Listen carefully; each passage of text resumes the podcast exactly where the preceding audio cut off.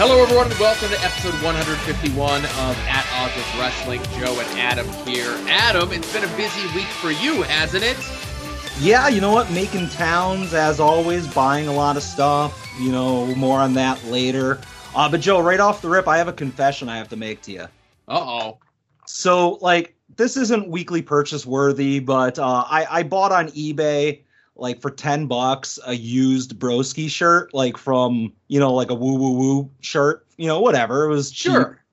and i ordered it and a couple days later i get a package in the mail i open it up and it's not a broski shirt it's a young bucks bullet club shirt Oh boy, that's like the definition of ordering a turd and getting two instead. I don't know. So it's the like the young bucks uh, like i said bullet club shirt the one with the bandana like whatever. And i can't even say oh, okay i'm gonna wear this thing because it's like a small. You know i'd have to get a running start and i might be able to get my arm into the thing. So i was just i messaged the seller and he's like oh my bad i'll send you the right one. He's like hey, go ahead and keep that shirt.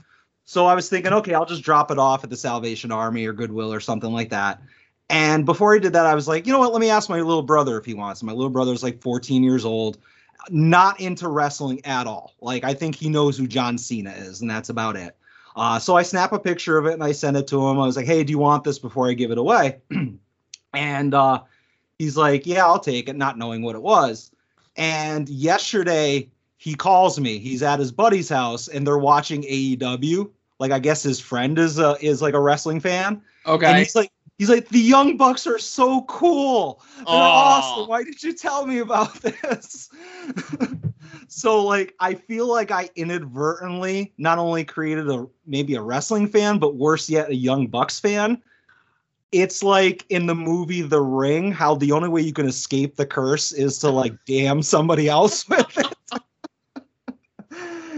But I just figured you you you'd somewhat be uh, amused by that story there uh, how, of how I passed passed the buck, Joe. How did I? I didn't even know you had a younger brother. yeah, I don't, I don't like to talk about. I don't like him that much. Well, obviously you give him garbage. exactly. It's like I'm gonna throw this away. Maybe I'll give this to you, and you can throw it away for me. yeah, yeah. It's about all. I didn't need any dish rags, so I didn't, you know, no like slop mop, uh, mop, whatever stuff. So I wasn't sure, you know, when that came or when that arrived. Were you attempting to order a new broski shirt so you'd have something nice to wear and sweat through at uh, IWTV 100 this past weekend? I don't even remember what shirt it was that I sweat through because I, I probably threw it away. Like it's destroyed at this point. Uh no, no, no, no. I wore a very good professional wrestler shirt. Uh Right. but yeah, uh that uh, is a perfect example of why it should be illegal to run an independent wrestling event in the summer in a building that's not air conditioned. It's like a war crime, Joe.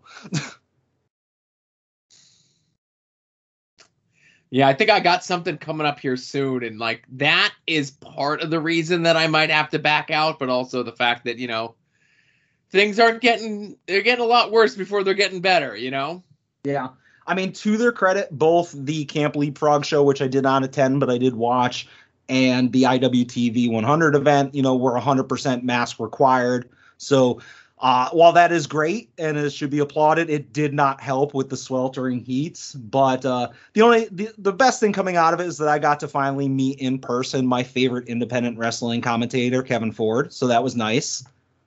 Well, I knew I, didn't think Tim was there. Uh, he might have been there for Camp Leapfrog, but as I understand it, the blood feud is on hold for now between the two of you.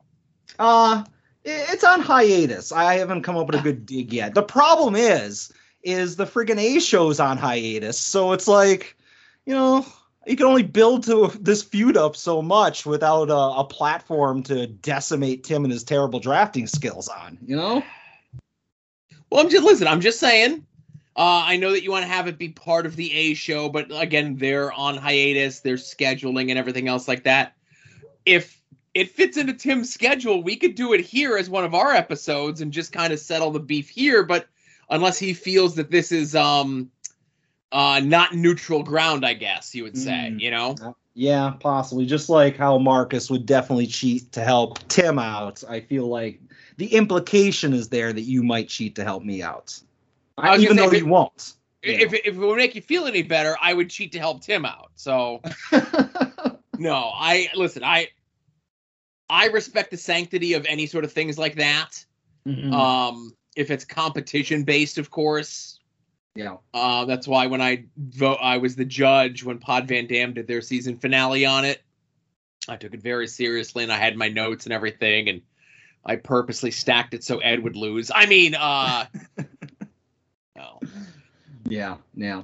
But hey, yeah, IWTV 100 was great. Uh, a lot of people on the show that I didn't know, which is you know big surprise. But uh, you know, like obviously my first time ever seeing a Money in the Bank ladder match, or, or you know, redacted. uh, You got to take out that because it's it wasn't a Money in the Bank, but you get the picture. Um, a You know multi-person thing for a title shot hanging above the ring.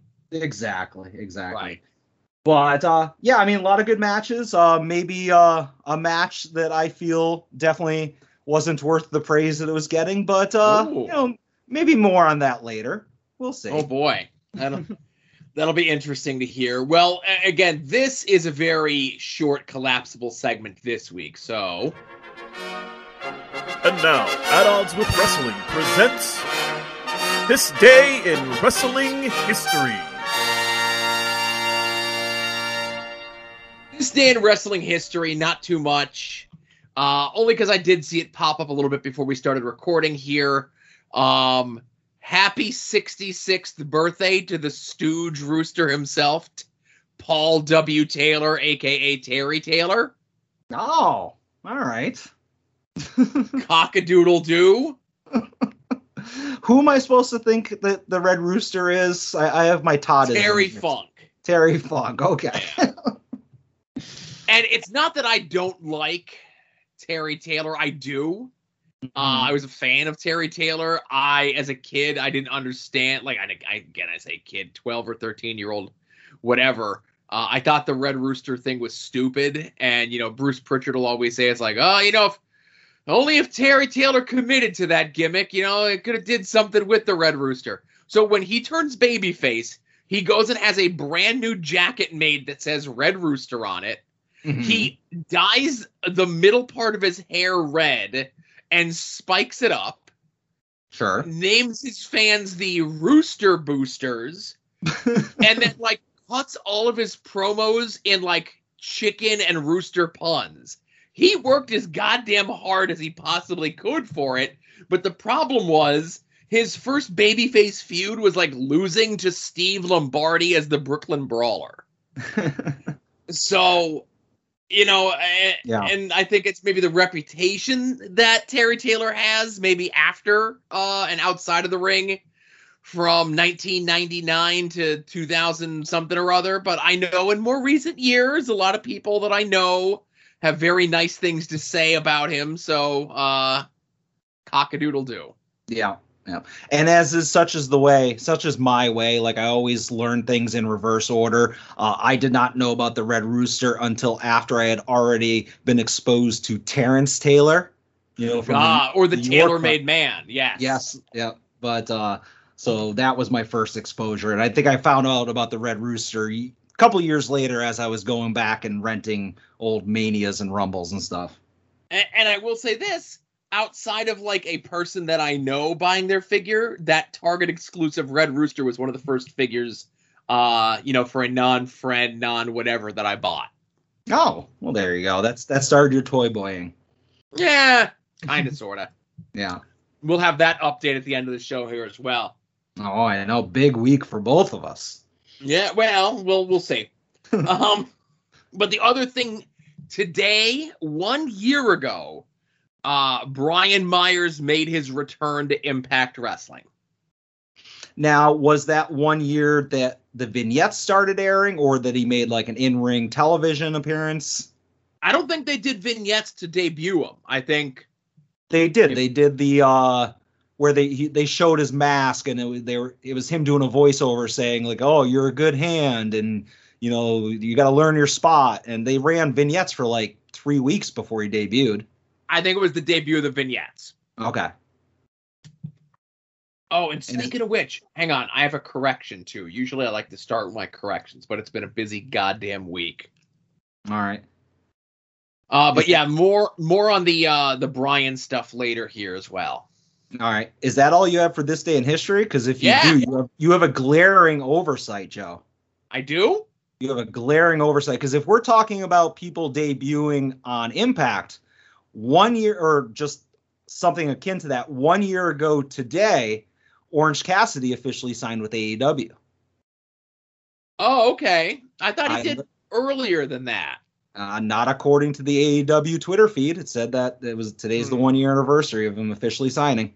Well, uh, take uh take the AEW t- Twitter feed with a grain of salt is all I say. Uh, they're they're wrong more often than they're right, I'll just say. listen, you're you act like you have some kind of inside knowledge, or like there's somebody that you could reach out and, and find out about this. So I'm Okay, going by oh. what's public. Okay, I'll say this. So the person who runs the AEW Twitter account Uh-huh. is uh Judge Jeff Jones.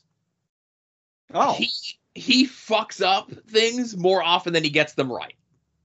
Uh tagging the wrong Jake the Snake account to wish Jake the Snake a happy birthday. Um releasing match announcements and merch announcements before they're supposed to go out. Um, how has he not been disbarred at this point? Well, I, I, I got a lot of questions, right? a lot of questions. Fair enough. Um, but no, unfortunately, due to the way that Twitter handles things now, I can't find my correction. I'm sure some, someone will remind me. Oh, I know what it was. Okay, so last week with the ECW show, I said it was the last match of the Steiners. It was actually the first match of the Steiners in ECW Oh Uh, yeah, I, as a- I as a I s- team. I saw Bix put you on blast like That's what almost it was. I thought he sent it to me as a message. I didn't know he. I forgot that he did it publicly. Nope, he publicly shamed you. Right, right. So it was um that was their first match together because Rick had done a bunch of solo spots. There were promos that were on TV maybe before of Rick and Scott together. But this was their that was their first, not their last appearance. So I wanted to make sure I had that correction. Thank God we cleared that up. Yeah, listen, I listen, I come on the show and I cock off and I say a lot of dumb stuff, but when I'm talking about facts, I like my facts to be factual, you know? Well, that makes one of us. Yeah. so let's get into what we liked and didn't like in the uh, last uh, seven days in the world of professional wrestling. All right. Well, I will start things off, and I'm going to start things off with a like, Joe. And Okay. as I mentioned, while I did not attend this show, I made it a point to uh, selectively watch uh, the most recent Camp Leapfrog episode on Jerry's Inter- Internet Wrestling Emporium, which was Abby Jane's 21st birthday. And my first like for this week is the five on five match featuring a bunch of little guys versus Team Boar, aka Boar and his Knights. Uh, reason why it, was clearly Team Boar was Boar came out first, very toyetic. Uh, then when they did their group pose, he was dead center in the team pose. Uh, did not take a single bump the entire match, at least one that was caught on camera. And then he hits the big spear to bring home the win for his team. Uh, great, fun, quick match showcasing Pig Daddy Cool, uh, Big Calix, and a bunch of other gra- uh, guys. Uh, the only downside I will say is that whoever it was that was refereeing that match uh, definitely looked totally overwhelmed by the action, and uh, maybe you should just focus on running a draft podcast. Oh. so um, I watched that match as well, Of course. and that's all I got to say about that. um, I, I I don't like, and again, um, You don't like the boar? What? No, no, listen. Um so I thought the boar looked great in the little bit of time that he had in the ring. Mm. Um I'll just say that maybe the with that many people involved, um they should do a better job of shooting the match Mhm. to make sure that they don't miss key moments uh that I have to be told about afterwards. Um, also, I really felt the prolonged manager's spot was worthless. Mhm. Um, could have been completely taken out of the match.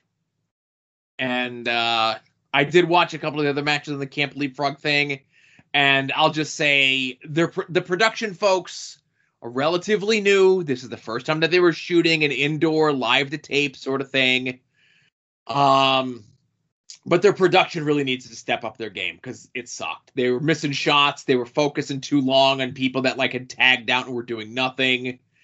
Um, the VOD version that went up just like left entire prolonged segments. Remember that old ECWA show that we watched on here one time? Mm-hmm. Where they left in like the entire intermission of King Kong Bundy posing for pictures. That's what uh, parts of watching the Camp for Leapfrog show felt like.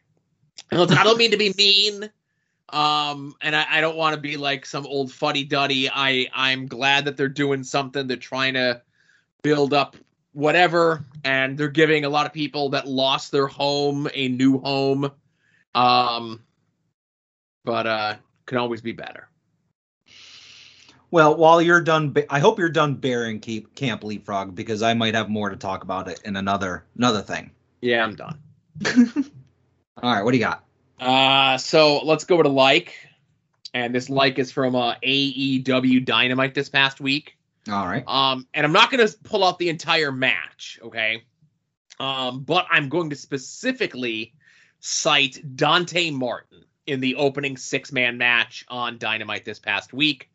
Um, if you watch this, you've probably seen Dante Martin wrestle once or twice before in tag team matches. Maybe if you watch Dark and or Dark Elevation like I do, uh, maybe you've seen him more often there. However, uh, if you watch this past Wednesday show, you saw a star being born. Uh, that was the most impressive performance that I've seen out of a 20 year old on a national stage. Um, all of his shit looked crisped. Uh, all of his stuff looked amazing. He was doing things that other people can't do.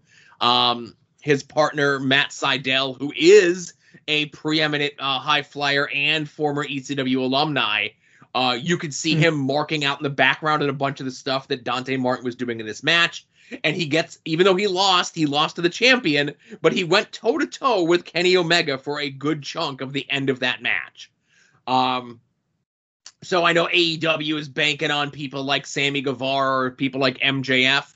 Uh, even you know, I think Darby Allin has kind of moved to that like level of younger talent ready to go up.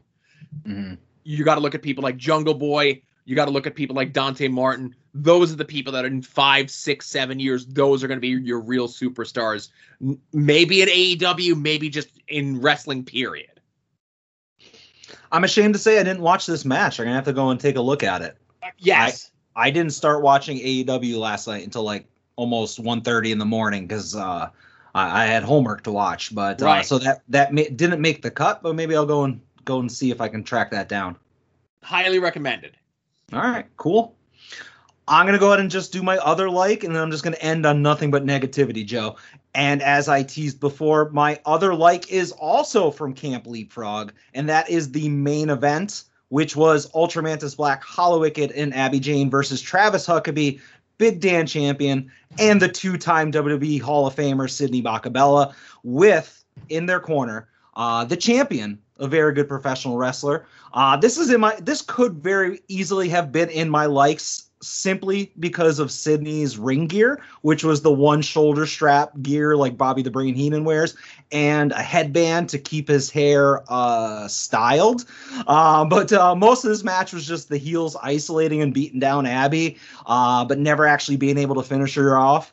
And she gets the hot tag eventually to Mantis and Wicked, who clean house. Eventually, Abby gets the pinfall and Sydney Bakabella to send the crowd home happy. Uh, it was just a, a fun match. Again, I enjoyed. Those were the only two things that I went and watched on Camp Leapfrog, um, but I enjoyed both of them. As you mentioned, there are issues with the production, uh, but you know what? I'll give them some credit because maybe the camera and tripod was melting in that weather. I watched this match as well. Um, I thought all people in the match looked good. Mm-hmm. Um, I like seeing Mantis go in there and bump around and do you know the things that I know that he still can do. Um, I would like to talk to whoever put that match together just to you know just to see what their thought process was on that. And again, I will preface this by saying mm-hmm. what I said before in regards to Camp Leapfrog. These were a lot of people. That lost their home promotion. And again, we're not going to beep out Chikara, but again, a lot of these people were Chikara folks, either past or present, or people that were getting ready to come out. I know Abby Jane is a brand new uh, student. Um, I would like to think that she wasn't trained uh, during when Chikara wasn't supposed to be running, but I do know that she was trained by Travis Huckabee, uh, and he did a really good job. Um, but not unlike Stone Cold Steve Austin says to John Cena when he puts on uh, the STFU, uh, Abby, when you put that uh, Chikara special on, you got to tighten that up a little bit. um, other than that, uh, I thought it was a fun match, a fun experience, uh, cool moment, if you will. And uh, I hope they gave, uh, I hope Vince Jr. called to uh, put Sydney back into the World Wrestling Entertainment Hall of Fame after that match. yeah, absolutely. And then when it gets kicked out, it could be a three-time Hall of Fame. Right. Yeah. So I'm gonna save. Uh, so again, I don't think it's gonna get ranty, but again, I'd be remiss not to mention it. Okay. Yep. Um, this is my dislikes. I gotta kind of pare back on my likes uh, a little bit here. Uh, so it had been announced and it had been teased and it had been mentioned that XPW was coming back. Um, I know it's attempting to be timed with the XPW episode of Dark Side of the Ring that they wisely uh, did not contact Rob Black about. Uh, mm-hmm. Rob Black is the former uh, Extreme Associates porno company producer. They announced their first show coming up the first week of November uh, in Rochester. Uh, they're having an eight man tournament. And uh, if you did not know or did not realize that Rob Black was a piece of shit, uh, you can go listen to his right wing um, radio show. Uh, you can also go look at some of the branding that he has out there for this XPW show. Uh, you can't canceled what was canceled. Uh, never thought it would be easy to trigger a bunch of millennial wrestling fans. Uh, and then uh, their slogan and their logo is "fuck woke culture." Hmm. Now, this is very easily ignorable. As soon as I saw this stuff popping up on my timeline, I'm like, "Oh, this is easy. I could just mute these accounts and I could just mute the term XPW and be done with it." Mm-hmm. Until they just recently announced their uh, opening crew of wrestlers that are going to be on the show. Uh, Masada, no surprise there. Uh, Shlak, no surprise there. Uh, Madman Fulton, I don't know who that is. Jake mm-hmm. Crist, let's say no surprise there. Um, Mance Warner, Matt Justice. Um, I can't say that I'm not surprised, but I don't know those guys enough to be disappointed. Uh, Colin Delaney also announced. A little disappointed in Colin there. Um, but I do have to tip my hat uh, to John Wayne Murdoch, who was announced for this and then immediately came out and said, "No, you can take me off this. I'm not doing the show. Fuck this guy." Hmm. Um, and let's say that maybe he didn't realize what this guy has been up to to promote the show. Um, but I, like all the people that are like, "Oh man, I can't believe Shlak would work for this guy." Oh my goodness, Masada, Six Three on Cage Match. I can't believe he would stoop so low to work for a guy who did federal prison time for videotaping killing animals on the internet in like 2003 or 2004. Um, I don't know if you're friends with any of these people. Like, ask them what the hell their problem is working for a piece of shit like this. Um, Colin, I guess just because it's Rochester, but again, that's still kind of no excuse. Um, this is the exact opposite of making re- the wrestling world better. Um, I don't know. Uh, this is going to be on FITE TV, and there's nothing you can do about FITE TV. But if you're really interested in this show, definitely pirate it. Do not pay money for this. Mm. And uh, I don't know, kind of sort of fuck everyone involved with this. Yeah, uh, I don't know enough about this like to to have a, any kind of anything to add to it, but I agree with everything you say. So uh, I am surprised some of those names. You know. Nah, the only one I'm kind of the only one uh, I'm surprised about is Colin. like I said, I, I only imagine just because it's a local Rochester show. Uh, but this guy's a piece of shit. Yeah. All right. I'm going to go ahead and do a dislike. And this dislike could very easily just be WWE in general. But uh, most specifically, obviously, we are always late to the party. Uh, as noted on, uh, you know, all of the other podcasts on the soon to be named network, that when we do our podcast, it is right before news breaks. But uh, there was more NXT releases right after we recorded last week most notably the recent former North American champ Bronson Reed, uh, among others. And there's also rumors that the brand might get a complete overhaul, change of direction, back to being something like a pure developmental. Uh, and the thing that sucks is that out of all of the WWE shows, NXT was the most watchable, at least over the past year, in my opinion. Uh, and now that that might go away, and we say this every single week almost, that there's a lot of good people that work for the WWE, but it's a shitty, shitty, shitty company. Uh, so it's like on one hand, you're like, I, I hate to see people lose their jobs, but on the other hand, like I want to see that company burn. And I know that those two things contradict each other. But my second dislike is just the WWE in general. Yeah, this is on my dislikes as well. Um, Bobby Fish, who had literally wrestled that Tuesday on TV, uh, Jake Atlas, who they'd kind of start and stop stuff with. Uh, Ari Sterling, who I forget what his uh, indie name was, but he was someone uh, just like Asher Hale. Uh, Asher Hale, who was um, another GCW guy who literally had a match on 205 Live that night as the announcements were coming out. Of people being released, Kona Reeves, who has been in developmental for almost 10 years. Uh, Leon Ruff, another former North American champion who, Oh, yeah. you know, had been off TV, and I think his wife is still there as a referee. Uh, Stephen Smith, who again I don't know who that is. Tyler Rust, who was part of Diamond Mine on TV the previous Tuesday.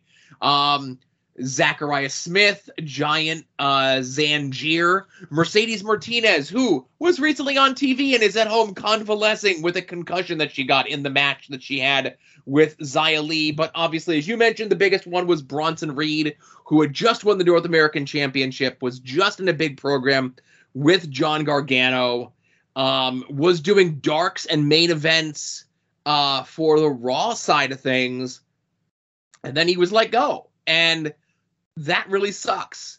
And you mentioned that there's going to be changes. There's going to be more releases. There's there's talk that there's people that are on the NXT Takeover card that are going to be released. You know, um, and so it sucks that these people are being released. It sucks that WWE is fucking around with people's lives, essentially making people uproot. Many times, people uprooting from different countries, and even if that country is Canada, it's still a different country um, Yeah. making them uproot and move their entire lives to Florida just to screw with them for a long time. Um, and this thing was, unfortunately, Triple H decided he was going to create his own Ring of Honor. And he was taking all the big names from your Ring of Honors and your PWGs and everything else like that. And then when AEW started, they just essentially started warehousing talent and now you know it was like five years the experiment failed and now we're going to go back to the old way of doing things. I don't feel bad for triple h. I don't feel bad for anyone involved under his regime on that sort of thing. Mm. but it just sucks for all the talent that were sold a bill of goods um in regards to this. And you know even to the fans and like you know as you mentioned nxt has been enjoyable and watchable um you know raw is a piece of trash smackdown for the most part is okay um it'll be interesting to see because if they want it to be an actual developmental thing it can't be on tv Yeah. because you're not supposed to see these people learning and trying out new things and everything else like that. It's supposed to be off TV unless you're in the local area. You know, that's how OVW was, and people would kind of try and get tapes of it. That's how FCW Deep South were. It was only in that local area, and they would run house shows or whatever it was, and they're not even doing that on NXT yet. And I understand why, because we're still in the midst of a pandemic. Um, but there's more releases coming. Get ready. Yeah. and obviously, you know, there's talk that you know Adam Cole is working without a contract. So, what possible reason, unless they're going to back up a Brinks truck to him, would he have to resign? And based on his size, I, I don't feel like they would back up a Brinks truck, you know, because he doesn't meet this whole new rumored like everybody's got to be big and young and all that stuff. Um, but yeah, man, like uh, just imagine like a couple months ago we were talking about how the NXT women's division is the best on the planet. And now it's like, eh, you have couple people, you know, everybody else is either gone, called up, exposed as being not that great, you know. Uh, it's disappointing, but Yeah, yeah. all right, so we overlap there. Do you want to go? I have one dislike left. I got a like less left, but I have to go last. All right. So I will go with my final dislike, Joe, and I teased this earlier, and I'll take some heat for it, but I don't care. Uh, my final dislike is the main event from IWTV 100 Wheeler Yuta defending against Red Death Daniel Garcia. I just want to say, Joe, these two guys, really, really, really good professional wrestlers. I don't think that there's any surprise there. Uh, the fact that they went an hour in that heat, an amazing show of stamina and athleticism, hard hitting, uh, very good match. But here's the thing, Joe. They put on a really good 20 minute match and they did it like three times. Like, as I'm sitting there watching the match with Kevin Ford, I'm basically saying to him, hey, all right, they're doing some grappling into some submission attempts. Then they start slapping the shit out of each other in a quick offensive flurry. And then they do some more grappling into a submission. It was a cycle. And at around the 25 minute mark, I started to determine hey, there's a little bit of a pattern here.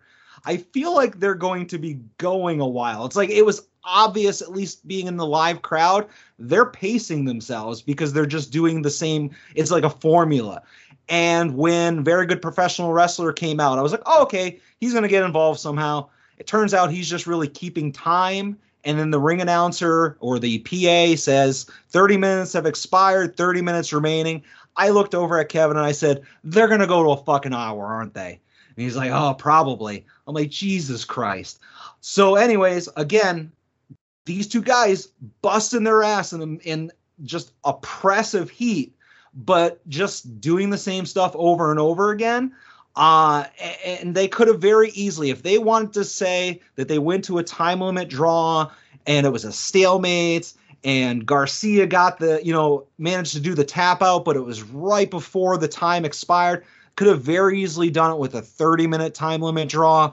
And, again, these guys, again, I, I don't want it to seem like I'm coming down on them or their effort. It's just they did 20 minutes worth of moves and spread out over 30 minutes or spread out over the course of an hour.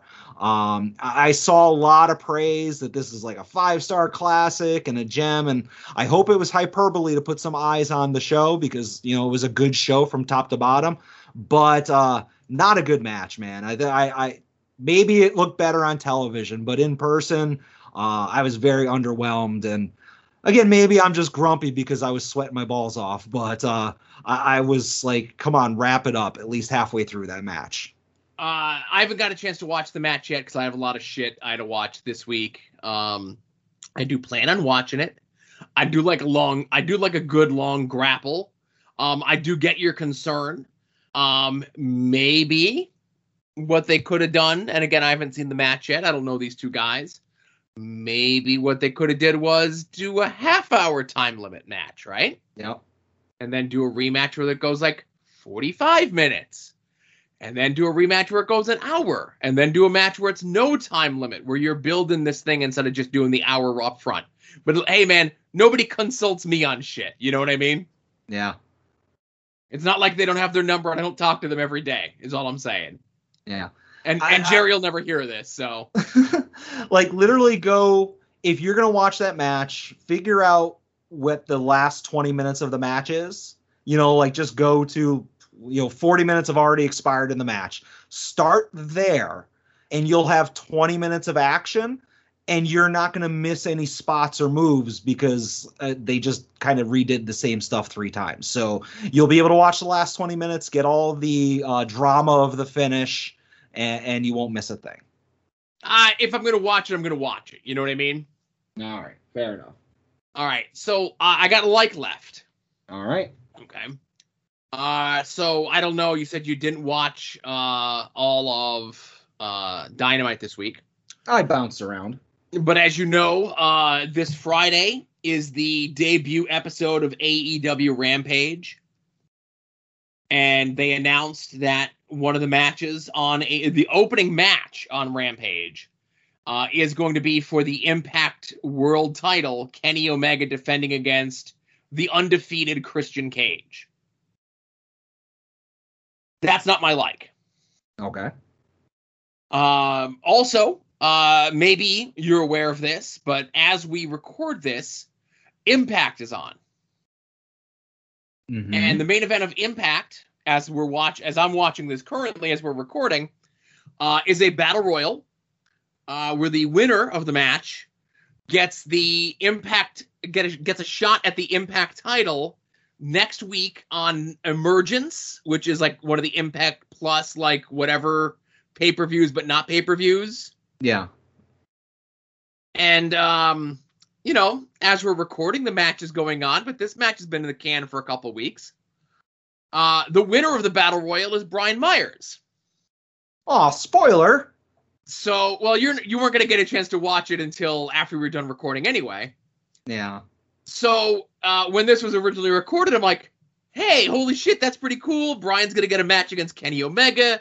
They've got a history going back to Deep South Wrestling, everything else like that. And then yesterday, I'm like, oh shit, they're gonna have Christian win the belt, and they're gonna do Brian against Christian at Emergence. And uh, I, I'm pretty hyped for that match, and I'm pretty hyped for Brian to get that match. And pretty hyped for Brian to become the next Impact champion. Ah, no, because Christian's gonna have to lose it back to Kenny, so because Kenny can keep the belts and everything else like that. Now I don't know if Emergence has been recorded yet. I think that's part of like their next because like what's airing right now on Impact was the end of like that Broski thing. It's like, oh man, I had to wrestle two times in three days. Oh my goodness. um, that's the end of that taping cycle. So I'm sure with Emergence this weekend, that's the beginning of another taping cycle, right? yeah. So I'm sure they'll do emergence or whatever, whatever, whatever. And on Impact, they've already done like a bunch of drop-ins of, you know, new interviews of people talking about the Rampage match. Uh, an interview with Christian with Fathead Mar- Marvez with an Impact microphone talking about the match with Kenny uh, on Friday. And again, it's to build up. Um, I, I don't think they're doing Christian versus Kenny for the pay per view for the AEW title. I think they're going to do something else on next week's Rampage to kind of throw a monkey in that plan, a monkey wrench in that plan. But none of that matters because I, I have a feeling that we're going to get Brian versus Christian uh this this Saturday on Emergence, and uh it's pretty goddamn awesome, man. Yeah. You'll have to uh, re up your Impact Plus subscription. I think you get like seven days free if you make a new email address. I mean, uh, for first time uh, subscribers. Yeah. something like that. But Yeah. um, yeah, and even still, um, even if it's not Christian, which I think it's gonna be, you know, Ryan versus Kenny's a pretty good match too. You know, Yeah. I, I Uh, know this is a very markish thing to say, but I like that's one of my favorite things about watching AEW these days is the fact that like the Impact Tag titles were defended on AEW and the uh, NWA Women's uh, Championship, you know, number one contender match was on AEW. You know, the uh, the Forbidden Door. I guess I'm a fan of being open. And they even mentioned uh, during the uh, Daniel Garcia versus uh, Darby Allin match that you know uh, Daniel Garcia had rest, and I think even during the Wheeler Yuta match that um, they both wrestled like six times in the last like however many days. Yeah, Um, they mentioned the one hour time limit draw. and they mentioned the one hour time limit. Like the fact that they're mentioning like what these guys are doing on the indies is pretty wild too, you know? yeah. As Uh, opposed good to for, WWE, good for Brian, you know? As opposed to WWE who won't acknowledge what they did in their own company six months ago. right, because they can't because that person was probably let go by the time that whatever they're doing is gonna air. So Yeah. All right.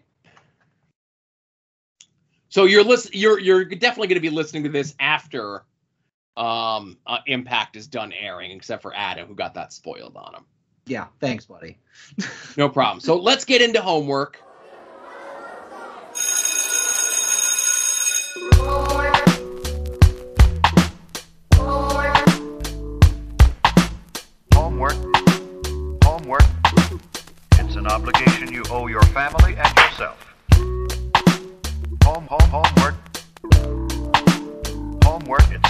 Obligation you owe your family and yourself. All right, so you gave me Chikara Great Escape from hmm. Portland, Maine, and before the show, there was a series of YouTube clips, all of Yeah. which were what? Where yeah, in I did. I did. Yes, where in the world is Archibald Peck? Now, I had already seen a couple of these because they were sprinkled throughout some of the previous homeworks, but it was basically Archibald Peck uh, forlornly and sadly walking through New York City, Stamford, Connecticut, Montreal, Ottawa, White, the White House, and Dallas, Texas. And I, I, didn't only recognize the one was uh, Ottawa. I only knew that because of the YouTube comments. Okay. Never read the comments. uh, it was all right that time. It's Chikara comments, so they're family friendly. I don't know. Check the date. Check the date and timestamp on them. If there's anything within the last 14 months, they might not be. Yeah. All right. So again, those were all pretty much the same thing. And, and oddly enough, and I'll just put this right here at the end of the show proper was one of these YouTube clips as well. I forget which one. It might have been the the Ottawa. No, it was the Montreal one. Was at the end of uh, the Great Escape show. So I don't know if you knew that that was there, but whatever. I didn't. Um, All but you needed to see them. You needed to see them all before the show, and I want to throw this out there. Mm. So while those were being recorded, okay, there was an attempt made, and I think it was a scheduling conflict where they were going to have one of them, uh, where Kevin Sullivan, as the Taskmaster, was going to appear and attempt to recruit uh, Archibald Peck for the Dungeon of Doom. It was pitched. Kevin Sullivan was for it, but I think it was like a scheduling and a timetable thing where it never worked out. That's a shame. All right, so the show proper opens up. Uh, first, I want to comment on the venue. Apparently, it was a bit of a hot one there as well, based on the commentary mentioning that a bunch of times. So, again, I'd like to point out indie shows in the summer in non air conditioned buildings should be illegal. Well, there was air conditioning. I don't know if you could tell because it appeared as though the air conditioning was mic'd up for this event. uh, I thought it was all like the giant fans that you heard. I definitely think it was a little combination of both. Okay. Uh, aesthetically, one of the nicer buildings that you know I've seen Chikara in with all the giant colorful banners. Those fit really well into the Chikara motif, you know, with Yep. the green and red and all that stuff. But uh, the first match is Green Ant versus Assailant. Uh, Gavin and Bryce Remsburg on commentary. Commentary made a joke that Green Ant is the total package of Chikara, which led to a bunch of a bunch of Vince McMahon impressions and impersonations. So I like that. Uh, they made it a point to once again point out that all the stables are broken up or in disarray because of Chikara metrics, or uh, what was it called? Chicarbometrics. S- Yeah. All right. So, uh, a couple times, actually, no, I want to say at one point, Greeny clotheslines assailant on the side of the head, really stiff, which looked like it knocked out assailant, looked pretty sick. Uh, and at the end of the day, Green Ant wins with the Chikara special.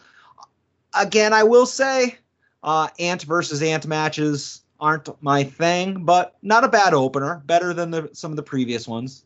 All right, I'll say this. Uh, go and watch this match. Match itself is only about nine minutes long. Um, but go to about the seven minute mark, and you're gonna see that there's a couple mess ups, right? Mhm. Um, where at one point, like Green Ant attempts to go like do a clothesline, and it's supposed to like be ducked and into a Samoan drop, and that kind of gets fucked up a little bit. yeah, that might be the clothesline I'm talking about. Okay, th- well, no, no. So then a little bit later on, um, there's another part where they try to do something similar off of a clothesline, and that kind of gets bumblefucked. And then a third time, and Green Ant just d- d- kills Assailant. And we're saying, like, okay, he kills a Assailant with his clothesline. You got to see this for yourself. It's crazy how bad Green Ant kills him. I felt so bad for a Assailant after that one. uh, especially after watching the Syracuse show where uh, Soldier Ant murders him and like gives him like multiple suplexes on the floor for no reason whatsoever. And uh, Green Ant was uh, he was doing his best Josh Bishop impersonation. He was a little stiff in this encounter.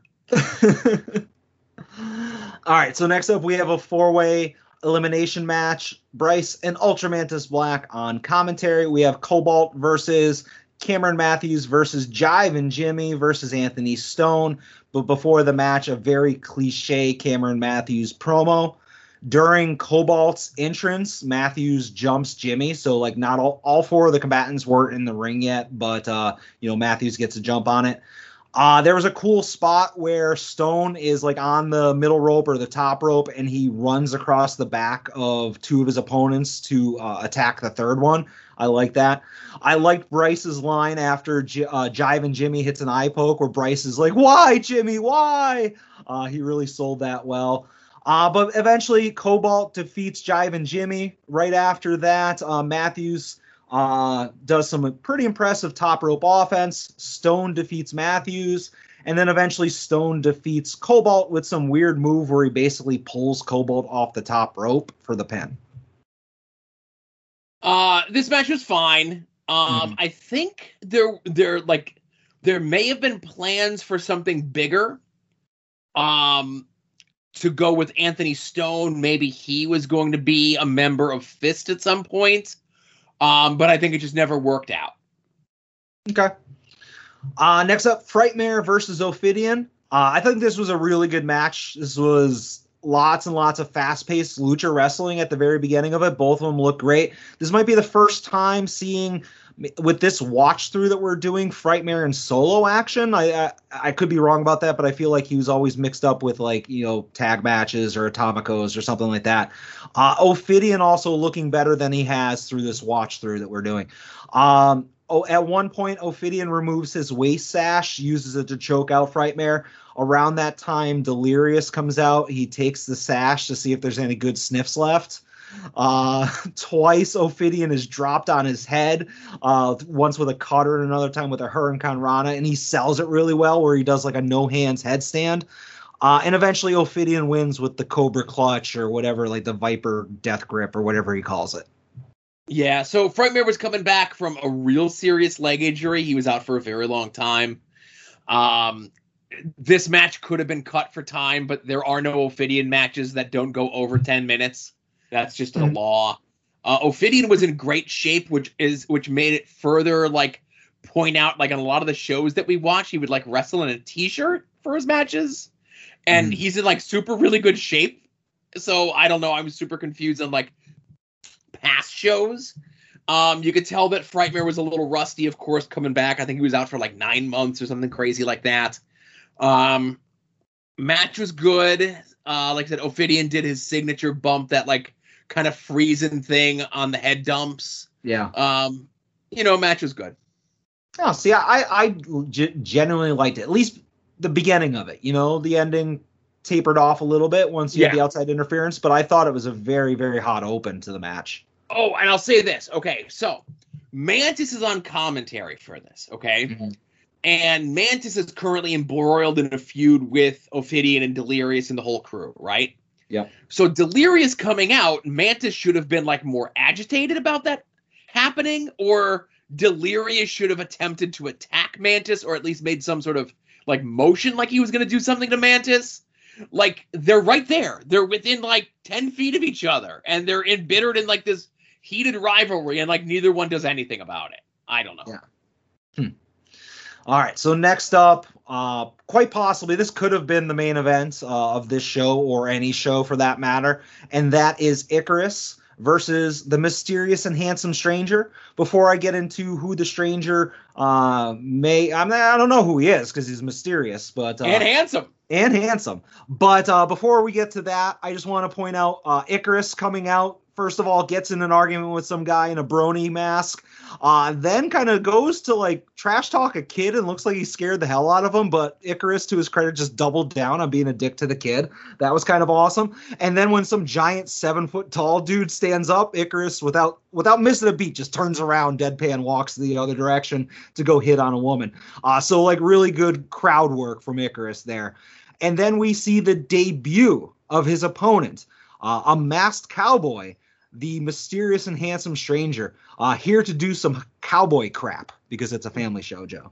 riding Um, in on a riding in on a horse named Desire. uh, the stranger again, very mysterious yet very familiar. I I, I don't know. You know, you can kind of see through his mask, like his eyes and his his mouth, and just something about him that looks very familiar. But uh, again, I I I don't know what it is. But the mysterious and handsome stranger over like a million bucks in front of the Chikara crowd. Uh, he ends up winning with a top lo- or top rope leg drop, some high risk maneuvers from the stranger. And as he's uh, riding off into the sunset, there was a lot of please come back chants for him. So again, great debut, great match from Icarus as well. Very fun match. Uh, Icarus is a master uh, at at riling up a crowd. Um, I and again, obviously the just in case, um, you know, mysterious and handsome stranger is a new character, new, you know, it's a first Chikara show in this market.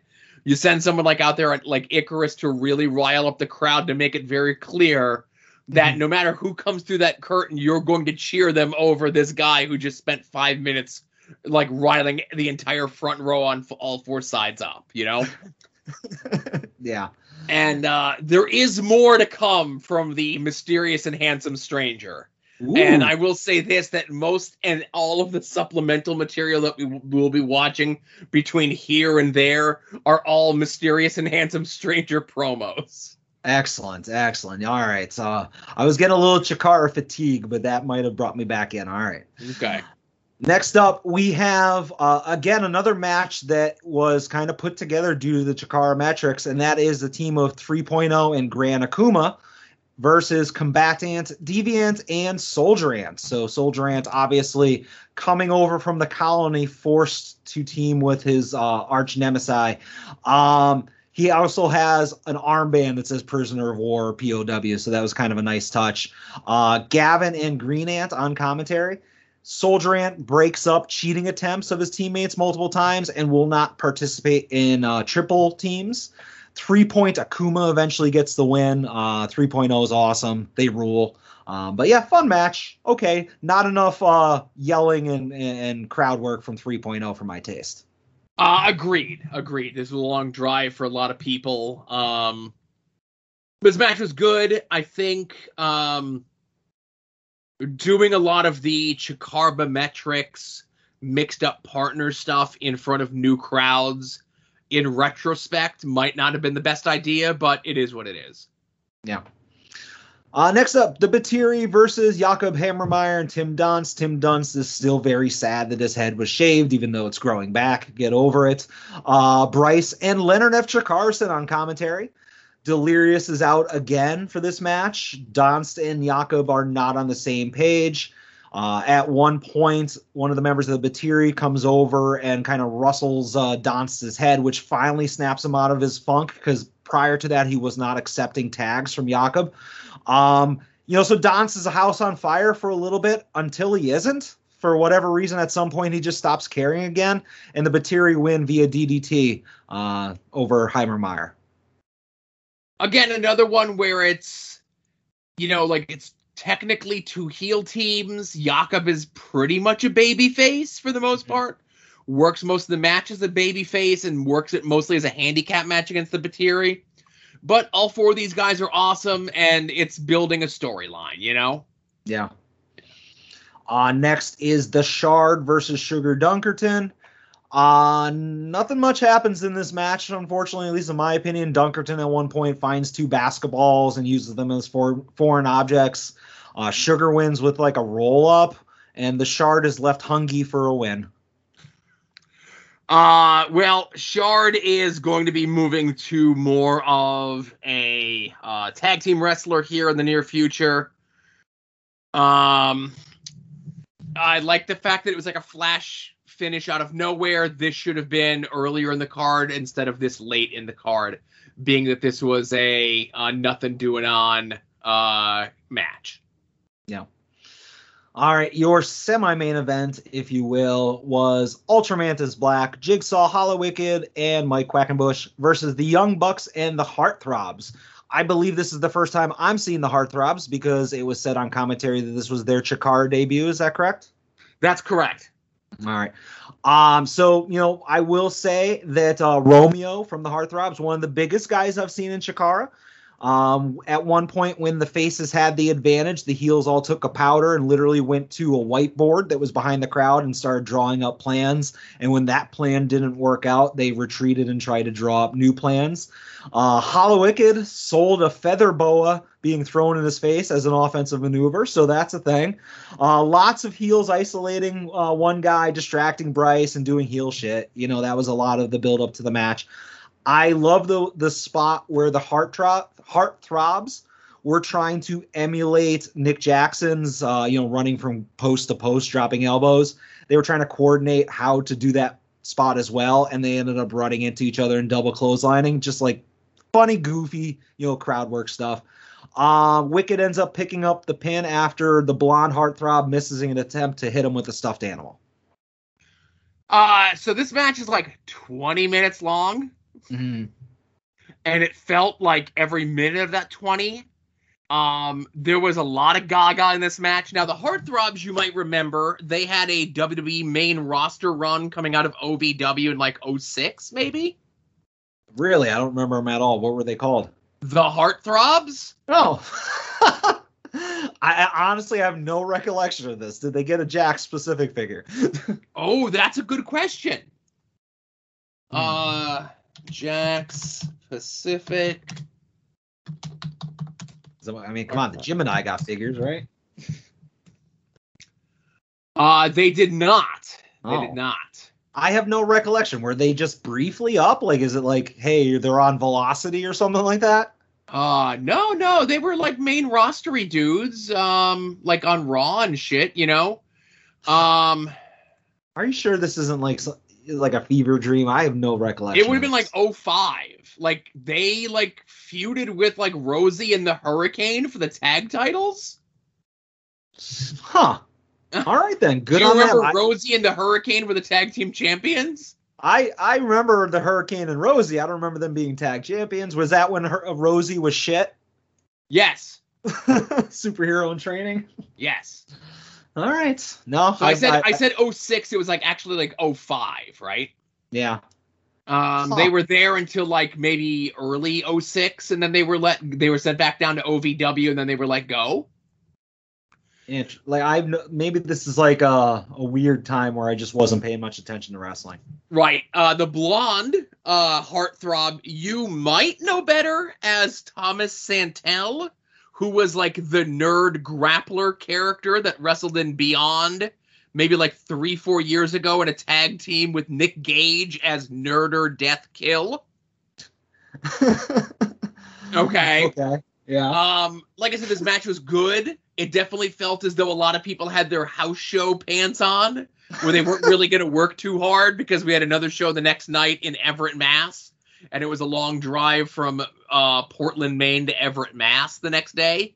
Mhm. Uh, but again, this match was fine. It was just too long. But again, it's a lot of people, it's new characters, et cetera, et cetera. yeah. All right. So your main event, the grand champion Eddie Kingston defending against Sarah Del Rey. Match started off with Sarah basically kicking Eddie repeatedly in the leg and everywhere across the chest, across the back. All the while, Eddie Kingston is like trash talking her and calling her sweetheart, which was which was great. Uh, lots of leg locks from Sarah Del Rey. Uh, Eddie eventually turns the tides with an eye poke, which uh, you know, in his effort not to you know kayfabe kayfabe hit her in the eyes, it looks like he might have busted her nose because her nose started bleeding, and obviously Eddie pointed that out, saying your your nose bleeding, sweetheart, which was good. Uh, eventually, Sarah starts working on Eddie's injured right arm, which is affecting Eddie's offense. Then a bunch of stuff happens, and Eddie hits the back fist of the future and retains. Then everybody gives Sarah Del Rey her flowers. And I will say, Joe, once again, I'll take the heat on this. Love Eddie Kingston. Really like Sarah Del Rey. This match was a meh for me. Really? Yeah.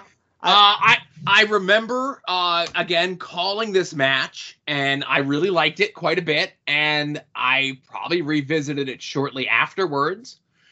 Um, but I really liked it here too. Um, I thought these two worked well together. Um, I liked the slow build and the slow pace of the match. I liked how like the first like fourth of the match was like all Sarah and Eddie really couldn't get in on anything. Uh, but rewatching this match, I really liked it. Uh, Yeah. I just think that you not liking this and not liking the uh, Wheeler Yuta Daniel Garcia match uh, means that you just don't like wrestling.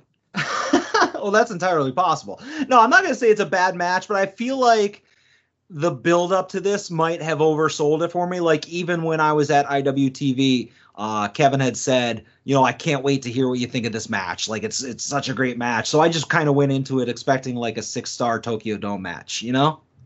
Uh, you know, I wouldn't say six stars, but I I would definitely like give it a legit five, like four and a half at the very least. You know. Yeah. I again, it was good, but it, it wasn't a wow match in my opinion. And that's just my Okay. opinion. I don't know. Fair enough. I guess I need more whiteboards in my matches. Yeah, You know? and listen, I like the Gaga and everything else like that, but you know, really at the end of the day, I'm more of a, a grappling guy, you know? Yeah. Well, hey Joe, there's a lot of different wrestling out there for people. Yeah, exactly. Yeah. All right. So obviously we'll revisit Chikara when it's your turn to assign homework again.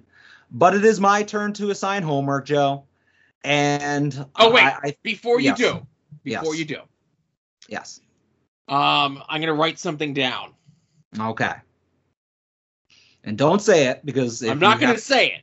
Yeah, I'm sure you might have a good guess because I have alluded to this in the past. Okay, so I, know don't, when I was bring- gonna do a whole thing where I hold it up to the camera to see that I'm not like, oh, I knew it, but I wrote down what I think you're going to assign. Okay. Uh, Joe, as everybody knows, I'm a big fan of indie wrestling. I'm also a big fan of really good actors. Uh, so wha- I'm going to combine those two things by taking one of the greatest independent wrestlers of the last couple years and one of the greatest actors of the last couple years, and that is Stephen Amell in his new TV show debuting on Starz Sunday, August 15th, and that is Heels. We're going to watch the debut episode of Heels, Joe. And I'm sure you already knew that. I already knew that. Yeah. Um, so I've been doing my best to avoid anything on this, right? They kind of been hammered home and everything else like that. Mm-hmm. Um, now I do, uh, I did recently buy tickets, uh, for a, uh, uh, uh, you know, because you know they usually do this for the third episode of a TV show where they'll do like a preview screening of it on a Friday night at a movie theater. sure. Yeah, of course. So I'm gonna be, I'm gonna be, I'm gonna be doing that because they're doing that for not episode one, which you would think they would do since the debut episode. You think they might do it for episode two? Uh, You would think that if they were gonna do it for episode three, they might like advertise it or give a place where you could buy tickets for it. But don't worry, uh, if someone as trustworthy as someone involved in this TV show says that they're going to be at a private advanced movie theater screening of episode three of Heels, then I believe them, Adam. I'm, I'm sure that whoever it is you're talking about is very reputable, never goes back on anything they say, you know, loyal to their friends, all that stuff, you know? Abs- oh, eh, well, uh, that's the problem. You said friends plural as though he has more than one. But I get what you mean. I, I, I understand what you're saying. Yeah, yeah. But uh, we will go ahead and watch that episode. I was going to watch it anyways because, as I said, I believe Stephen Amell is one of the greatest actors slash wrestlers of our generation. So I think it's time to give him his flowers, and we'll talk about that this week. Hey, could I? And I, I think I've mentioned this privately to people. I Uh-huh. hate the phrase "give them their flowers." Okay, I I, just hate it. It's I, I don't know. Like I feel I, I I've taken that as I do many things from Final Wrestling Place.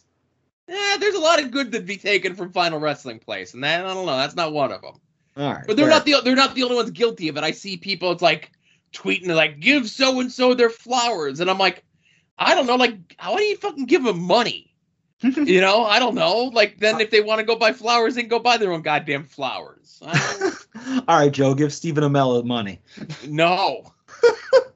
well, again, I'm giving him money when I go to the advanced screening of episode three. That's Friday night at a movie theater. That's what I'm doing. yes.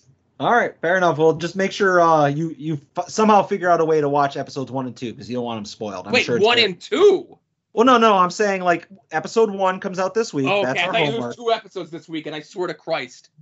Oh, God forbid I give you like two hours of programming to watch. You know what? I'm gonna make a new rule that I'm willing to do two hours of Chikara. And then if you give me a show that's two and a half hours long, I'm gonna ask you right off the rip, what half hour would you like me to fast forward through, Joe? Uh, so here's what I'll do. Here's what I'll do. Uh, next Chikara show I assign, I will give you matches to skip. How about that? Okay. That wa- that that's very fair. But all I was getting at is somehow before you attend this live uh, broadcast streaming with uh, a certain special guest, make sure you somehow figure out a way to watch the first two episodes. All I'm saying. Right, right. Because again, not a liar. I'll say. All right. I'm just looking. See, now you got me thinking of what the next Chikara show is that I gotta assign to you. Are we doing this one? Huh? We might be. No, we do have to watch that one because that has a fun bit in it. Okay. All right. Okay. You know you are allowed, Joe. I just want to throw this out there. You are allowed to be like, "Hey, watch this match and this match from this show, and then this match and this match and this match from this show." If you wanted to kind of eliminate some of the junk and just show me the stuff that I really need to know or need to watch.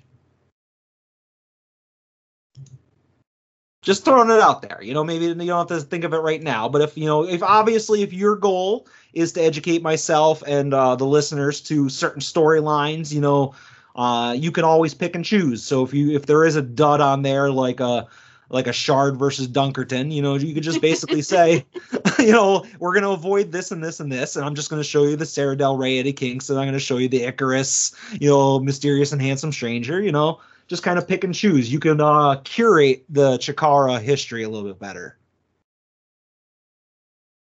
Yeah, we're gonna do that for the next show. The next Okay. one I assign. Because for the next one I assign, it's like one match from a random show, right? Yeah, Because it's a mysterious and handsome stranger match, of course, can't miss that. right? And it's just like I need to make sure that you see the full canon of mysterious and handsome stranger. I need to make sure that you see like all the Eddie Kingston stuff, Yeah, and then like the big main storyliney stuff. You know? yeah. Any any good 3.0, I'll throw in as a request there. Yeah, yeah, sure, sure. Okay. Uh, but you know, hey, I mentioned, you know, we talked about the uh, Chikara show that I assigned. Uh, if you didn't watch it, you could always head over to Masked Library or friend Kevin's uh, website where he puts up uh, a recap of the show. Usually the the day that we record, he puts up all sorts of other comic book and book related content there. So definitely check his stuff out. I also mentioned independent independentwrestling.tv, aka Jerry's Internet Wrestling Emporium, which we actually did talk quite a bit about uh, this week. Use the promo code at odds if you're a new subscriber. You don't get anything free with it, other than that's the way that you tell Jerry that you signed up through a referral from us. And if you continue your subscription, we get some sort of kickback eventually. Um, this weekend, IWTV has a bunch of streaming stuff, and of course, it's uh, death matchy stuff. Friday is both ICW The Pit Volume 3 and No Peace Underground. And then Saturday is ICW No Holds Barred 17. So if you are into uh, death matches and sharps, by all means, check those out. Uh, but if you're not, you could always check out the very extensive back catalog of all the professional wrestling, whether it be some of the stuff that we talked about here on this episode or really anything else. Um, also, you want to help us out? Uh, you can go to our TeePublic store, which is harnessed through the mothership, tinyurl.com slash longbox heroes. And you can get designs inspired by this show, uh, Final Wrestling Place, Longbox Heroes, uh, the Jingle Meister and his upcoming show, Hit My Music, uh, on everything from shirts to cell phone covers to notebooks to throw pillows through there, or any and all of your purchases through Amazon. In the show notes to every single one of these episodes is our Amazon affiliate link. Does not cost you anything extra. They call it an advertising fee. I call it a thing that makes Adam happy at the end of the month when he gets his cut of the fucking money. Yeah. Yeah. Uh, hey, uh, Adam, I understand there's podcasts out there that people listen to other than this show, which I find dis- repulsive. yeah, I, I honestly I don't know why anybody would listen to any other podcast if they haven't gotten this one out of the way. But if you do have extra time, go check out Longbox Heroes. We need wrestling. Porch Talk, Wrestling Cheers, Between the Sheets, the House Show Podcast, Viewer's Choice, Pod Van Dam, Hellions Talks, The A Show, the upcoming Hit My Music, IWTV Guide, and you know what? Normally I would throw in here Final Wrestling Place Joe, but I did think of something. I did think of a reason why the feud is back on, and that is because on Final Wrestling Place this past week, Tim was talking about a weekly purchase, and he was talking about some little electronic doodad that if you write on it, it automatically transcribes the information up to the cloud. And then you know what? I was listening to Longbox Heroes this week, and when you were talking about all the Amazon purchases, wouldn't you know it? The exact same type of technology was on Longbox Heroes. So that means that that that son of a bitch, Tim, used the Longbox Heroes click through and not the ad odds click through. He's trying to cut me out. That's it. Blood feud on. I'm gonna kick his ass in the draft. Uh, it's still tough. You know, it's easier just to click that banner. Um, you know, there's a lot more until. But hey, listen, go to the show notes. If you want me to send you the link directly, I'll send you the link directly on the on the down low. You know. Yeah, Marcus would never do this to me, but Tim, oh, Right. Oh, Yeah. makes makes Yeah. my blood boil. I get you. shaking with anger. Vansky shaking with anger. all right. So I think all we got left is uh is uh weekly purchases, huh? Yeah, that's it, Joe. That's And a it. fo- and a follow up on what's going on with the uh, Mattel ring, huh? Yeah, absolutely. I'm gonna before while while we're getting ready to do that, I'm just gonna pull it up on my phone there. All right, cool. So Joe, big surprise. I have eh, we'll call it nine purchases this week.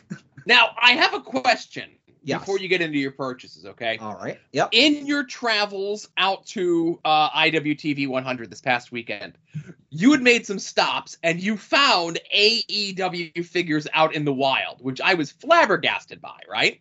Yeah, uh, honestly, like I, I've said many, many times on the show that ever since AEW figures first hit the market, you know, what a year ago, close to a year ago, whatever. Um, I make frequent trips to our local Walmart, like the Dickson City Walmart, the Dickson City Target, the Wilkes-Barre of both of them, and and various other ones. Whenever I'm visiting a friend and my buddy who lives in Bloomsburg, you know, I go to that Walmart. Whatever. I I make more doll safaris than really anybody I know even close. And I've never ever ever ever seen an AEW figure in person other than ones obviously at like, you know, Wrestling Universe or the ones I bought from Ringside, whatever. Sure. Um so I was on my way to IWTV 100 and somewhere in like the Philly area, kind of like where Philly borders New Jersey, I saw like some targets on the highway. I had some time to kill. And uh yeah, I went to geez, I don't remember at this point if it was a Walmart or a Target, but uh I went I think it was a Target and yeah, right there the first AEW figures I ever saw it was the most recent line, which was the second MJF, the Jake Hager, the Shida, and like some other ones. Oh, there was like Santana and Ortiz, which I was really tempted to get, but I was like, "Uh, I gotta, I gotta kind of save it because I knew I had a big week already at that point of purchases. But uh, I was like tempted also to buy the second MJF, but I was like, "Ah, I have the first one. I don't need the second one. And again, I am on a quest for the Target Legends, you know, the Hall, the Bam Bam, and the uh who's the third one?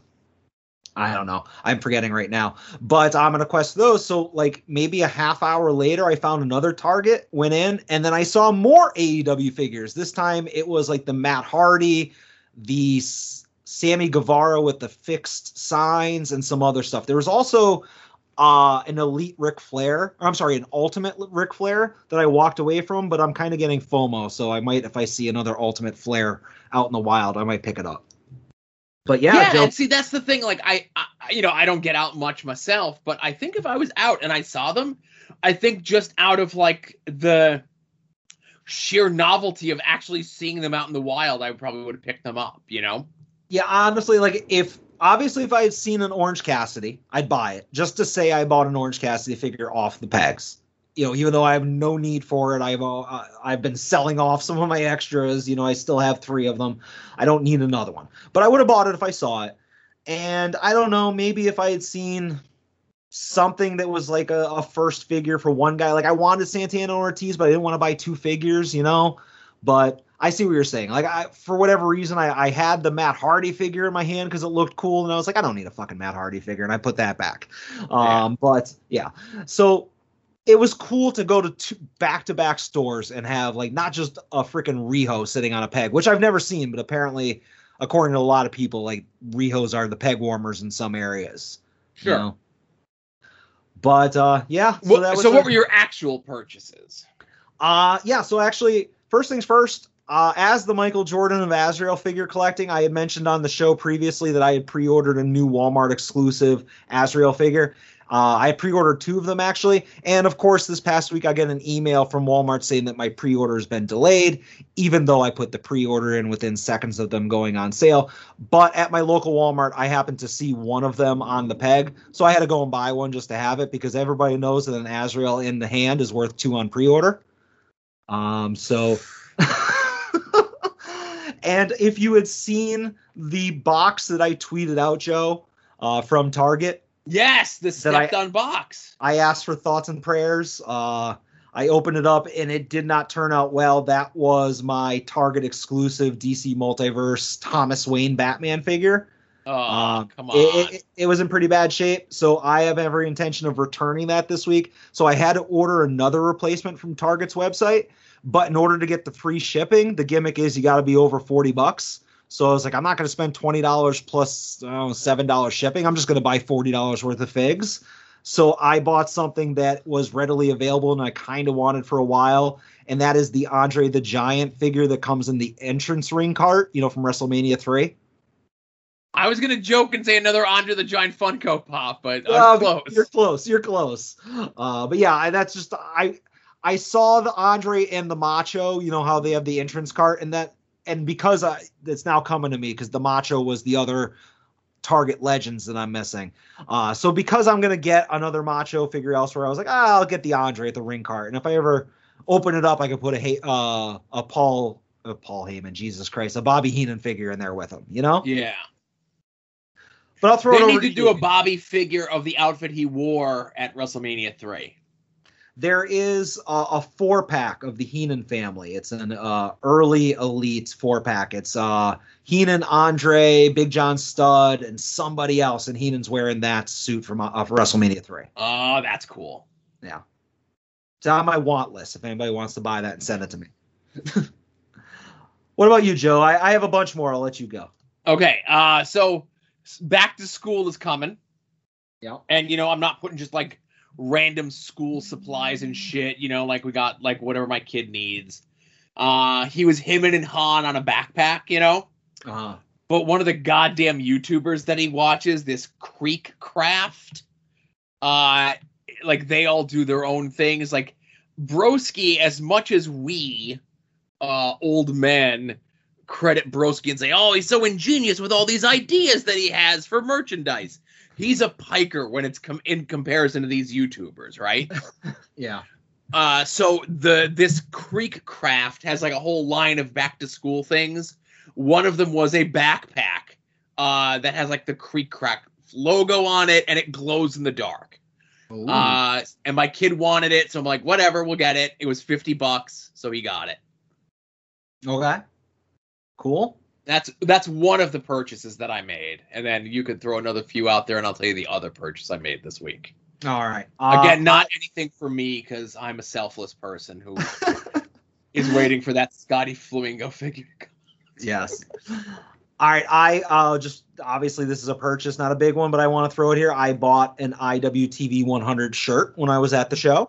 Oh, nice. Yeah, so I had to get that because my other uh, IWTV, just the standard logo shirt, is an extra large and it's like a night shirt on me. I can't wear it out. So uh, I got a nice medium and uh, looking forward to wearing that. I also purchased just recently, like an hour before we started recording, um, I purchased a Flying Brian Pillman micro brawler. So the micro brawler with him in like the bangle trunks to go Sure. along with the loose cannon one that I had uh, from a previous week. And also, I was at Walmart looking for uh, that gold label Azrael figure, and I picked up the Walmart exclusive Kama Elites. And I was like, Ooh. I was like, I don't really want this, but I've never seen one, and I know that like they're in demand and they're like one per case or something like that. So I was like, I'll buy it, and like either I'll keep it or I'll find somebody who wants it. But I had never seen one in person, so I grabbed it. Now, uh, how many left hands does your uh, Kama have? Ooh, you know what? I didn't even look. You should look. Oh, should I? pa- Should we pause the audio and I'll run next door? No, Oh, next door. next uh, like the I mean like to the apartment I rent to keep my figs in. you know, like the next room. Not the All right. cooled, not the cooled storage units. No, no. All right, I'll, they'll, we'll we'll do some weekly uh some housekeeping next week as to how many left hands my Kama has. We'll follow up. Yes. Yeah. One more, and then I'll throw it over to you. Uh, speaking of earlier, I said that I had FOMO for not picking up that Ric Flair Ultimate. Uh, there's been a lot of talk, and maybe we'll get into this in a little bit about how Ultimate figures tend to, you know, dry up and go up in price pretty quickly, and some of the ones that are only a year old are actively selling for like 200 bucks. So I jumped on Ringside and I bought an Ultimate Edition Fiend figure to just to you know close the door on my fiend lore. I wanted to have that figure before they're all gone and they stop making them, and you know it becomes a super expensive figure. Yeah. All right. What about your last purchase, Jeff? Okay. So I was everything is a story because I have to fill time because I don't have 50 purchases a week like some people, right? yeah. So, uh, you know, back when Toys R Us's were a thing, back when uh, Walmarts and Targets weren't barren wastelands until just this week, in our neck of the woods, you know, we'd still go there when my kid was young, when he was like one or two, we'd just let, let him run around. And that was like a nice indoor sort of thing when we really couldn't do anything outside, right? And we would Yeah. see toy lines of stuff and we're just like, oh, that's interesting, you know, whatever. And then, like years later, after that thing that we saw on the shelves when he was like two or three is no longer in style because of YouTube and everything being available all the time, he somehow stumbles upon some sort of toy line or some sort of whatever that was heavily merchandised like two or three years prior, but no longer is, right? Yeah, something that was like a peg warmer, probably on clearance that you could have got for next to nothing, and now it's like, oh, Right. So my niece's birthday is coming up next month, and they she's gonna be five. They have Disney Plus, and she has been watching Tinkerbell stuff. If you remember, there was before they did like the Disney or like based off the success of Disney Princess, they're like, let's see what else we can milk out of our lines. And they did Disney Fairies, right? Where they tried to do like the Tinkerbell expanded universe yeah. and they did like a bunch of direct to DVD movies. They did like a toy line and a couple other things like that, but nothing really. Okay. Yeah. This was like 15 years ago, though. Okay. Mhm. So my niece in 2021 is watching a cartoon from 2005 or a, a movie from 2005 and wondering where all the toys are for these things. She Mhm. wants a Tinkerbell birthday party. Well, there's no party supplies at Party City for Tinkerbell, a thing that like what she's watching is 15 years out of sorts.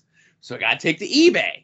And I did get for her uh the Tinkerbell and Zarina, who is a pirate fairy, uh dolls. Now the the box is a little banged up on Zarina, but they're still in package and she's five, so she's not going to care. She's not a mint on card collector. No, she's not. That's nice. but I was doing like I was using the knowledge that I have from Major Wrestling Figure and you guys who go toy hunting for stuff, but instead of wrestling figures, it was for uh 15 year old Tinkerbell figures. and I will say this: there are a bunch that actually do fetch a, a, a hefty sum. okay. Um, but like start a new craze. no, no, no. Again, it's just one person. I'm just doing whatever. Um, but I think so. Like these are like uh six inch figures, right? Yeah. if you go to the more Barbie doll style ones and you're looking for uh like Barbie doll sized ones, let's say and you're going for anyone other than tinkerbell you're going to be dropping like 50 to 60 bucks if you could find them Huh. Interesting. Maybe they all Yeah. got sent away for grading. maybe or maybe girl stuff doesn't have the same premium behind it as boys stuff you know Yeah. Yeah. because girls aren't trying to recapture their childhood through their toys They're all moving on with adult things, unlike Right. us children. all right, Joe. One last thing uh, before uh, we go to the bigger story here is I mentioned last week, I believe, or it might have been on Twitter or something. Yeah, I was on Twitter that uh, I haven't been to my local comic book shop, our local comic book shop, in several weeks, and I was I speculated there might be upwards of three comics waiting for me, you know, and you had shamed me publicly that I need to go to Comics on the Green and pick up my uh, pull list. right So I went this week, and there was a total of a book waiting for me. Uh, just shows that I do not read a lot of comics.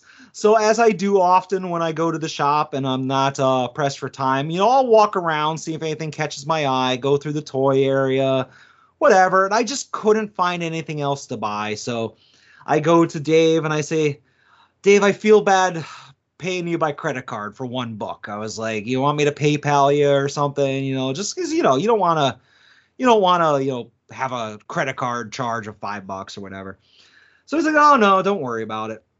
So as he's about to ring me out, you know, and again, I've been there stalling for a little while looking for something to buy. I see over his shoulder off in the distance uh, a box set of Ninja Turtles, Joe. I don't know if you saw this on your your visits. I, I think I saw you posting this up in the group. Go ahead. Yep, I put it up in the, the major Facebook group. So uh, apparently, free comic book day. There was a limited edition four pack of the Ninja Turtles, uh, limited to 3,600 units. It's the Turtles in like the all black and white, and the only thing that makes them uh, not black and white is their bandanas. They're all red, so it's based on the old black and white comic. I just thought it was like super cool. Like I'm not a Turtles. Like I played with Turtles when I was younger. Uh, you know, probably a little bit too old because when Turtles were out, I was probably like 12. You know, so it might have been a little bit too old to be playing with them, but I don't know. Uh, so I, I'm not a guy who's been buying turtles, but I saw this pack and it was just really calling to me, and I was like, "Son of a bitch! I should have just bought that fucking five dollar comic and left." But I kept looking around for something else to buy, so I bought this four pack, and uh, I think it's cool as hell. I like it a lot. It was it is really cool but again i'm not a turtles guy uh you know i'm a little older than you uh, my younger brother was the turtles guy uh if he was still with us i'm sure he probably would have picked it up you know Yeah. Cool, cool. All right, Joe, I guess this brings us to oh, I should mention now. I have one final purchase.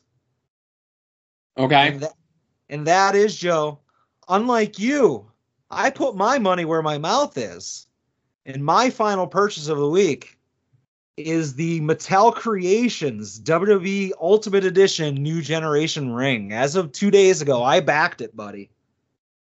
So I ask you now, with nine days remaining and only one day, less than a day left to get the Macho Man early bird figure. There are 68% funded to the project. I really hope they had reached 69% because that would have been nice. Uh, but 68% of the way there with 3,444 backers. Are you able and willing to say that you are now going to be backer 3,445, Joe? So I saw folks posting about it today uh, in the group. You know, I did go and peek over there, and I think someone was charting how much it had gone up just today alone. I feel I like it's think- got, got up a thousand at least in the last day. No, okay, so um, just today, uh, t- like so the morning started at uh three thousand thirty nine, right? Okay. And right now it's at three thousand four hundred forty three as we record. Okay. I think I mean like maybe in the 24 hours. Like I feel like yesterday this time it was like 25. Oh, okay, okay. Yeah. Um, so uh, I will say this. Uh, I also saw another post of a lot and lot more people saying that they don't know what they're going to do with the ring. Um, I'm going to do another one, claim it, um, you know, whatever it is. And it feels as though there's going to be a lot of people that are going to be trying to flip that ring, Mhm. uh, which is going to make it much more difficult to flip that ring if this gets uh, funded. Which, if it's not funded by tomorrow, it ain't getting funded. So uh, I'm going to keep the $250 in my pocket Oh. and I'm not going to be uh, putting my money where my mouth is. I'm going to be keeping it close to my uh, hindquarters, where You- it really should belong. You coward. I will say that a week Realist, realist. I will say that a week ago, if you had asked me, and I probably said it on the show, and I've been telling people that I've had discussions with about this, that I said that there was no chance that this thing was getting made. Uh, obviously, myself and Brett and DJ, when we were on our way to GCW, this the ring had just been announced. It was like the first 48 hours, and it you know released like a lead balloon, you know, uh, and we all said that there's there's really no chance. But I feel like based on like the the kind of spike over the last two days, I fully expect to wake up tomorrow morning and there to be 4,000 backers. And, you know, with the last push to 9 p.m. Eastern, I think we're getting to like 4,500, which means that we'll have, you know, eight days to get 500. I think it can scrape that out. As you said, it all depends on what the last minute rush is for the, the, the Macho Man cutoff. But I feel like if we're like 50 away or something like that, fucking Broski will buy 50 of them, you know? He's like- already up to six. I know. um, as far as you know, the there being a lot of rings up for sale afterwards. Here's my theory. You know, we talked about, oh, I'll sell the ring for for two hundred dollars, and I'll sell the entrance for another hundred and fifty, and uh, I'll make money off of it. I would be happy if I got the Macho and the Diesel figures, and then sold the all the other stuff and broke even. You know, like if it was like, oh, even a, again, if it took me a year, a year from the day it comes out, I'm not going to be one of the idiots that's on day one trying to throw it up on eBay because I don't, you know, I don't need the money. If that makes sense, I don't need to flip it super quick. So I can let all the people that rush to eBay and are selling it at cost, you know, to do that. Like I said, if I can sell the ring, the announcers table, the the the light up entrance thing, it, it, for two hundred fifty dollars total, and it takes me two years to do it, I'll consider it a victory. I just want that Macho Man figure that they only made three thousand of or four thousand of. You know? Well, if this gets made, which I don't think it's gonna, um, like I said, if it doesn't hit five thousand by nine o'clock Friday, it ain't hitting five thousand. I think that if it's like forty seven hundred or forty eight hundred with a week left, yeah, it, it'll scrape up that way because a lot of Okay. people will be like, "Oh, it's close," you know. So I'll say this: uh, if this gets funded, and you do get this, which I don't think is going to happen, uh, I'll buy the entrance way off you. Okay, so for two hundred fifty dollars. No, no, we'll we'll, we'll talk, pal. Uh, all right, well, we'll see what the going rate is at the time. Fair Right. market value. But I, I feel confident in saying that my one isn't going to make that much of a difference. Now, if we come back a week, two weeks from now, and it only makes it a 499, 4,999, I'm going to feel real stupid. Yeah. Well, I can tell you with one thousand percent certainty, this thing isn't missing by three or four or five or ten. You know, you're gonna have some sociopath like Broski Right. that will just go ahead and buy him enough to push it over the edge. Uh, I think that the big problem, as I said multiple times, is after tomorrow night's cutoff, you know, the 9 p.m. macho cutoff, if we are still a thousand away, we're, then it's fucked. If we're 300 away, it's going to get made. And I did not think that that was going to happen. There's enough momentum at this point that I think it's going to happen. But we'll see. We'll see what happens. you also have to keep in mind that these are people that are that their accounts are not being hit until this closes, right? Uh huh. I could see a bunch of people this closes, their accounts get hit, and that doesn't go through. But so I- if this hits, it needs to hit well over five thousand. Because I'm gonna guess there's gonna be about a one percent margin of let's say a two percent uh margin of error, let's say, where there's gonna be like ten to fifteen people whose payments don't clear and they forgot about it, or they don't have the money at the time that it hits through, or a million different things and then what happens then? Because this thing is gonna like it needs to hit at least 51 5200 Ooh, see, that's a, we need to get uh Ravishing Robert on the podcast and ask him about the oh, what happens there if like it, there's it hits five thousand and one, five thousand and ten, and like bells go off and everybody's high fiving and fireworks and everything. And as you said, what if like a hundred people's cards get declined? Do they just say, Yep. "Oopsie, it's done over," or, do they say, "Oh, we have to add an extra day because these hundred? I I don't think they let it fail because of declined cards. I think that they they figure Okay. out a way to get a couple more. Okay so they don't and again i'm being a realist Sure. and i'm thinking with my wallet and i'm thinking financially with this so let's say it's a hundred people okay Mhm. and a hundred people's cards don't go through, whatever it is, right? So, oh, we got to give it an extra day. I'm going to give it an extra two days. Give it an extra three days. yeah. Okay, well now it's been like five days, and of those hundred, only seventy have actually paid. So now we're still thirty short, and we extended the thing only to these hundred people an extra five days. No, I'm saying if for some reason post campaign, you know, due to the cards getting declined, you know, they they end up having to adjust it. I'm saying you open it up to, you say, you know, everybody, you have one more day overtime. You know, they it's, it's they need to be super clear if that's what they're going to do. yeah. And I just want to say that uh, right now, real time, three thousand four hundred and fifty three backers, which is sixty nine percent funded. Nice. uh, like I said, if it's not funded by nine o'clock tomorrow, it ain't getting funded. All right, we'll see. We will. uh We'll have the final. I guess I don't know if my math is good as uh next week when we record. Is it over or is it the final countdown? Next week is the final countdown. Okay. So yeah. Well, I guess we'll give the final thoughts next week. Yep, All right, that's all I got, Joe. that's that's all I got for everything. Uh, what a show, huh? Yeah. Very snackable. Yeah, it's, I clean it up. Uh, but yeah, everyone, thank you very much for listening to episode 151 of At Odds with Wrestling. For Adam, this is Joe saying thanks for listening. Enjoy some wrestling. Be safe out there and stay cool at shows.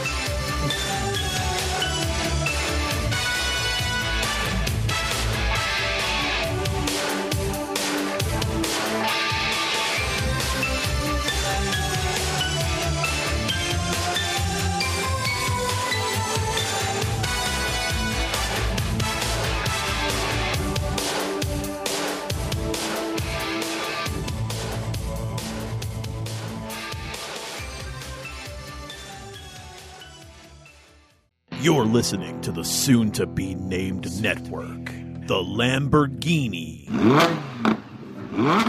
of Podcast Network.